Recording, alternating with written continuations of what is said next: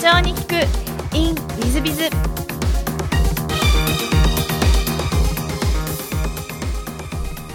ィズビズの新谷です。先週の続きをお聞きください。えーと、その後独立をされるわけですけれども、えー、このスララという事業で、えー、独立されていらっしゃいますが独立の経緯をお教えいただけますか？そうですね。あのこれまでの話で分かるように別に教育畑は全然関係なくてですねどっちかっていうと外食が面白いし人に喜ばれるしいいなと思っててですね。で外食っていうのはこう物を作る側面もありますしサービスの側面もあって総合的で非常に面白いなということで教育っていうのはあまり興味がなかったと。ただし2004年ですかね。あの個別指導塾のチェーンをベンチャーリンクとして支援したことがあってその時も私の部門が最初に分析をしたりとか。あとでベンチャーリンクも結構真面目なところもあってあのそういった業態を売る以上は自分たちでも経営してみないと本当にいいことわからないよねって言って一つ加盟して、えっと、東京の大島ってところであの経営をしたんですねでそういう時もあの CEO から、まあ、そういう新しいことをやるときは井ノ川君君やりなということで私のチームが携わったそこで初めて教育との接点があったと。で個別指導塾を経営してどうどうなったかというと生徒募集はものすごくうまくいったんですねだから1年半でですねその全国当時400校ぐらいあったうちの2位か3位ぐらいまで生徒数で持ってってマーケティングはそれで生徒募集マーケティングは割と分かったなみたいな感じだったんですけどあまあまりうまくいかないことがあってそれは成績を上げるっていうことでですね生徒の。で成績が上がる子はももちろん出るんですけど下がる子も出ちゃってですね特に学力の低い生徒なんかはほとんど上がんなくてですねこれで、えー、果たして社会的に価値があると言えるのかとかいうことを結構悩みましてで考えてみるとやはり個別指導塾の業態っていうのは学生アルバイトさんがやっぱり教えるわけで要するに学習サービスを提供している商売なのにその学習サービスの品質の安定化っていうのが非常に難しいということに気がつきましてじゃあいっそのことを理想の e ラーニングを作ればその問題が解決できるんじゃなかろうかということで当時のあのトップにその辺を企画を持っていったらやってみなはれということで、えー、予算を当時はお金もあったんです予算を用意して作れたというこんな経緯です、ね、なるほど。でその後そのスララを、まあ、外に出して、えー、そのまま独立されてってという感じになったと思うんですけども、えー、独立する時の不安点とかそういうのはなかったんですか？そうですねあの2012年にねご存知の通りベンチャーリンクは民事再生で潰れてしまいまして、まあ、そういう気配が濃厚というかシステムを使ってるのにシステム投資がほとんどできなくなったりとか広告宣伝費も最後はゼロになったんであのこの事業には非常に愛着を感じてたんですけどこのままだとこの事業がなくなっちゃうなということでそれをあの持って出ようと。で赤字事業だったんで会社にも赤字をずっと垂れ流してて迷惑をかけてたんで、まあ、そういう意味もあって出ようということですね。赤字事業をこう外に持っていくというと湯野川さんがある意味100%背中に背負うといいますかそんな感じだと思うのでかなり不安はあったんじゃないかとそれはあのどっかで資金調達できないとあの僕の個人資産じゃ全然支えきれなかったんでそれはもうあのベンチャーリングにいる時からそのいろんなベンチャーキャピタルを回ってですねどっか資金提供してくれるところがないかということでいろいろ回って、まあ、軒並み門前払いを食らったということですね。で唯一あのグロービスキャピタルパートナーズさんだけがちょっと関心を示していただいてえー、そことのご縁で結果的には2010年の11月にちょうど7年前ですけどね独立したあ後であの資金調達ができてあのなんとか首の皮1枚でつながったと。だから初年度2011年の決算では7000万の赤字を出しましたんでそういう資金調達ができなければもう今のこのスララネットはなかったという感じですね。はい、なるほど。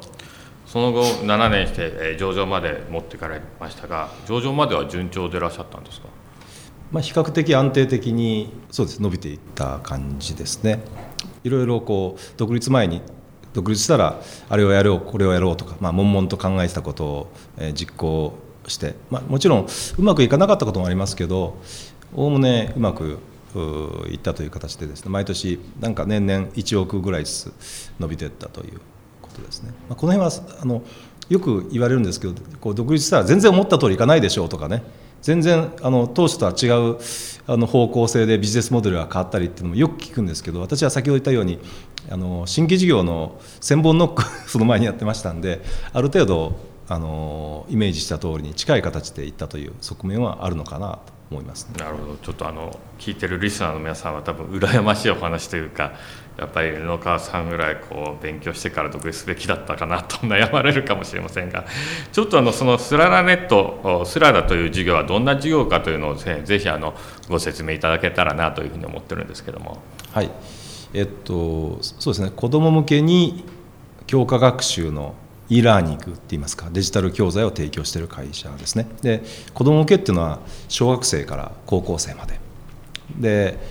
えー、教科は英語数学国語の今現在3教科。でそれを、えー、ビジネスモデルとしては B2B2C っていうんですかね。あの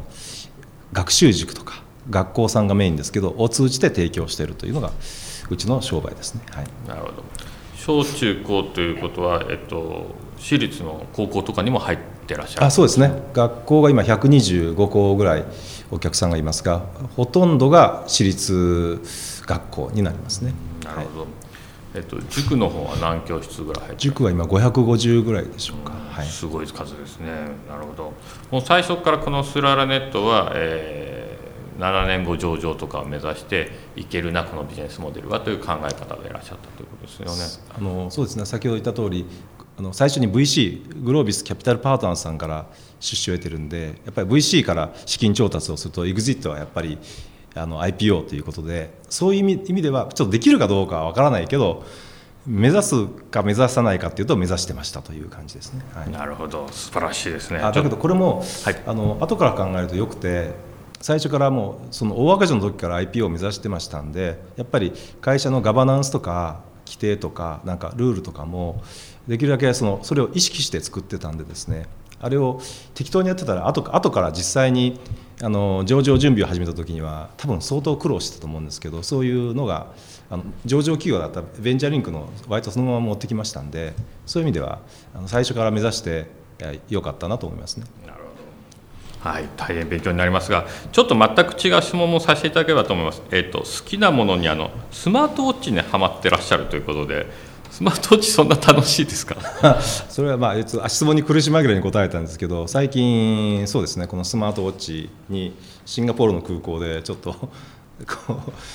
トランジット時間があったの見てるうちにちょっとなんか欲しくなって買ったらですねあのめちゃくちゃ便利ですねあの、まあ、メールとかあ着信があったらここで分かりますしスケジュールもここで分かったりとかしますしあとあのすごいのはですねこう毎日と歩数とかも当然記録できるんですけど何もしなくてもデフェルトで目標設定を勝手にしてですね今日は目標達成ですおめでとうとか褒めてくれるんですよ。で俺目標設定してねえしと思って最初は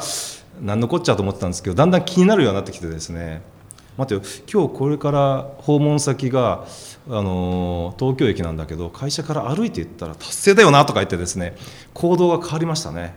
で達成したら褒めてくれたりするんであとこの辺はねすららのゲーミフィケーションにもあの通じる部分があるんですけどこの仕様を変えようかと思ってますけどなんかこう結構行動を変えて、うん、うちの女性陣から湯野川さんは最近スマートウォッチに操られてるって言われてるぐらいにちょっとなってきてますね、はい、ちょっとあの私の知ってる湯野川さんからすると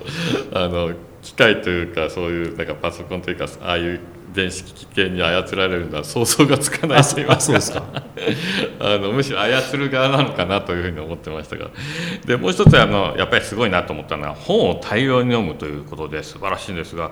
どのぐらい毎月の読まれるんですか？えっとですねこれもあの私は現在でも家が京都に京都府にありまして毎週、えー、朝一の新幹線で東京に来て週末に帰るというそういう生活を続けてたんですがその京都府の地元の図書館がですねあの図書館からいろいろ本を借りるっていう話なんですけどネットで予約ができて1回に5冊まで買えると。ですからいつも毎週戻るとその足で図書館に行って、えー、返却 5, 5冊返却して5冊新たに借りるっていうことで大体こうなんか20冊以上は大体毎月毎月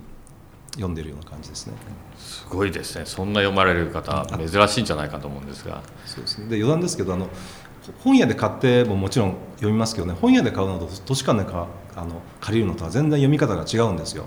で図書館で借りる場合は別に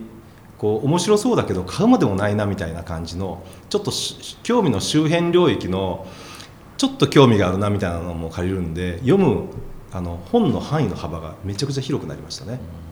はい、なるほど。本をじゃあ毎日1冊読むような感じですよね。そうですね。あるいはあの1日にまとめて3冊読んだりとかいう感じで最近は地政学の本読んだりとかですね、はあ、なんかあのアフリカのボコハラムだったかな。あのテロリストのですね、はい、えー、状況の本を読んだりとかですね。普通買わないでしょ絶対その、はい。うん、そこまで興味はないかもしれないですね。そうですね。けど読んでみると意外と面白かったりしてとか。はいはいそうですか。やっぱり野川さんのあのエピソードは大変面白いなと思うんですが。で、えー、会社のミッションとしては教育に変革を子どもさんに生きる力をということで、えー、ミッションを選ばれてらっしゃるわけですがこれをあの設定されたというか選ばれた理由は何かございましたでしょうか？そうですね。あのスララを作った時の前後にも遡るんですけど先ほどの、えー、東京に個別指導塾の塾を作ったっていうのがありましてで最初はやっぱり下町でもありますしあまりそこの地域ではブランドのない塾だったんでそうなるとどうなるかっていうと最初に来るのは本当に低学力の生徒ばっかり来るわけですよね。であの本当に偏差値30代とかあの学校でオール1とかですねでやっぱりそこでやっぱりオール1の生徒の人生っていうのは結構大変だなというね学校に行ったらもう下の方を向いてですね先生にこう当ててくれるなってことを祈る6年間9年間12年間になりますしクラブに行ってもやっぱり勉強できないとちょっとパシリに使われたりとかですねということで、えー、結構辛い人生。だけどそれが分かるようになると後でスラーができてそのスラーだけで教える塾をやった時にそういう子どもたちが変えられると。オール1のことでも分かるようになるというような状況が起きましてあこれはあのものすごく社会的に価値があることだなとかあるいは我々しかできないなというふうに思い立ちましてその辺をこう最初に思ってたよりはいろいろやりながらそういう方向性にあの固まっていったという感じですね。はい、なるほどいや素晴らしいですね。えー、では最後の質問なんですが、えー、この番組あの経営者向けの番組でございまして全国の社長様もしくはあの起業をこれからされる方がお聞きになっていく番組でございます。でそこであのぜひあの起業とか社長の成功とかですねそういう成功の秘訣とかいうのをもしよろしければお教えていただけないかなと思っております。はい。っていうかまだ成功してるかどうかわからないんで秘訣っていうことが言えるかどうかっていうのはあの分かりませんが先ほど言いましたように私は自分で良かったなと思ってるのは先ほどの新規事業の千本ノックって言いましたけどそういう疑似体験をたくさん積んだっていうことがありましてですねで、えっと、それは別に私みたいなキャリアじゃなくてもあの多分いろいろ積めると思うんですよね。もちろんえっと、いろんな経営大学院とかにこう働きながらこう通うということもそうです。あ私グロービスさんと関係、ね、グロービスキャピタルパートナーさんと出資があったんでグロービスの大学院でちょっとお話をさせていただいたいっていうこともあるんですけどで後の懇親会に行くとそういうサラリーマンをしながら将来起業を考えて通ってますっていう方も結構多くいらっしゃいます。そういったところに行くっていうのも非常にいいと思いますしあと日頃のその社内のプロジェクトとかでもですね新しいことっていうのは必ずあるわけですよね。でそういったのをこれは自分の新規事業であるっていうふうに捉えてですねきちんとデータを取って、えー、仮説を立てて で検証するっていうことをですねこう一つ一つがもう自分の会社の中での新しい試みっていうのは自分にとってのその経営大学院だというような考え方でそれを吸収していくとあと独立したとか自分が経営をする時にですねあのいろいろ全て生きてくることじゃないかなと思ってますのでそういう意識一つではないかなというふうには思ってます。なるほど、はい、じゃあ大変勉強になりますありがとうございますあの私も成功者になるべくあの井ノ川さんを真似して勉強していきたいなと思ってます。はいえー、本日は、えー、リスナーの皆様お忙しい中お聞きいただきまして誠にありがとうございます。ぜひ皆様のご参考にしていただければと存じます。えー、井ノ川社長さん本日はどうもありがとうございました。どうもありがとうございました。本日の、えー、社長に聞くインウィズビズはいかがでございましょうか？井ノ川社長様私あのえー、同じ常務会で同じ常務だったんで、まあ、私末席ですが先輩大先輩井の川さんで一緒の仲間だったわけですが、まあ、圧倒的に湯川さんの方がレベルが高くてあの同じ仲間とは思えないぐらいやっぱりご融資いらっしゃって、まあ、だからこそえー、上場もできてしまうんだなということで、えー、大変尊敬しておりますし勉強にもなりました。えー、意識一つで、まあ、全てが変わるということなので今やってる仕事も意識一つ変えると随分変わるというお話なんなんじゃないかなと思います、えー、私も意識一つ変えて米川さんのような素晴らしい社長さんになれるように頑張りたいと思いますので皆さんがぜひ、えー、意識を変えてご努力いただければというふうに思っております、えー、本日の社長に行くウィンウィズビザはここまで。また来週。3分コンサルティング。ウィズビズが社長の悩みを解決。本日の3分コンサルティングは S 社様、ソフトウェア開発会社で年商3億7000万、従業員37名だそうです。はじめまして、私は愛知県でソフトウェアの住宅開発会社を経営しております。年のせいか、最近体調不足が多く、そろそろ委員会かなと思い始めました。しかし、私には身内に後継者となるような人物がおらず、また事業承継に関する知識も乏しいため、今回ご相談させていただきました。会社は存続させたいと思っているのですが、どのような選択肢があるのでしょうか。また、それぞれのメリット、デメリットの簡潔にご説明いただけると幸いです。何卒よろしくお願い。いたしますということでいらっしゃいます。えっとまあ、あの事業承継、これから大変増えていくと思いますが、皆さん方悩まれることだと思います。えー、一つの方法は、おそらく他社に M&A で売ってしまうということが一つの方法なんじゃないかと思います。えー、もちろんメリット、デメリットございまして、他社に売ったために残った社員の皆さんから、えー、その元の社長に、え相談が来る。えその相談というのは、え、まあもともとのそのいわゆる企業文化社内風土というのがちょっと違うんでちょっとというような相談がですね合わないみたいな感じで、まあ、辞めてったりとかですね社員が不幸になったりとかそういうことがあるケースもありますので、えーと、M&A を売る際にはで気をつけていただきたいのは企業文化や社内風土っていうのが、え、社風というのがえっと、御社と合ってる企業に売るべきなんじゃないかなというのは強く思います。えーただあの IT 企業さんでいらっしゃいますので、えーと、プログラミングとかいろいろできると思うエンジニアの方いらっしゃると思いますので高くは売れるんじゃないかと思います。そういう意味ではあの IT の会社さんというのは冗談半分本気半分で30秒で売れるっていうような冗談があるぐらいでございますので今の時期はですね、えー、そういう意味では、えーと、高く売れるんじゃないかなと通常の値段の、え、1.5倍から2倍ぐらいで売れるんではないかなと思われますので、えー、チャンスチャチャンスそういう意味ではメリットあるんじゃないかなと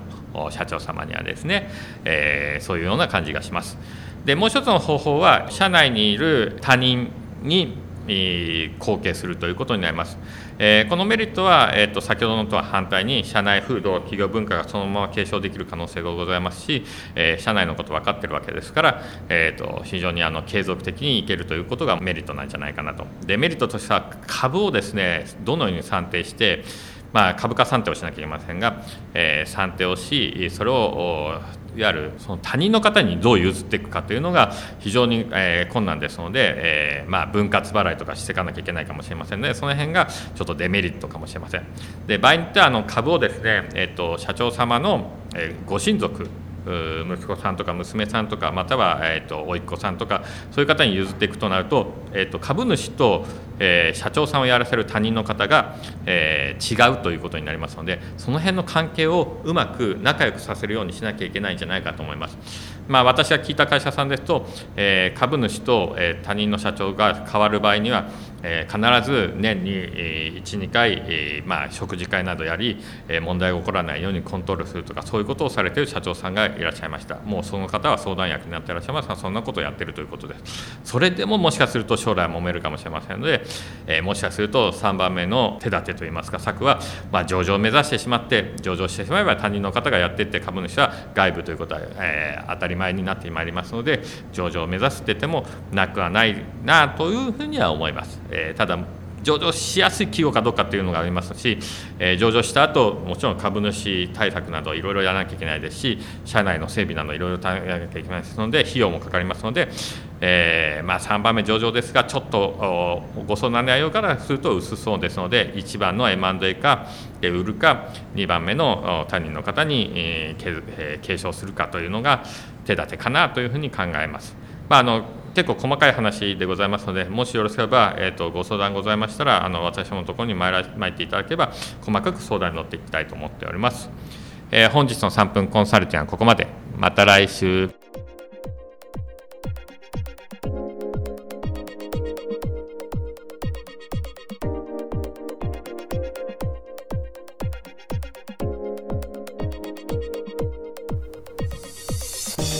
最後までお聞きいただきまして誠にありがとうございました。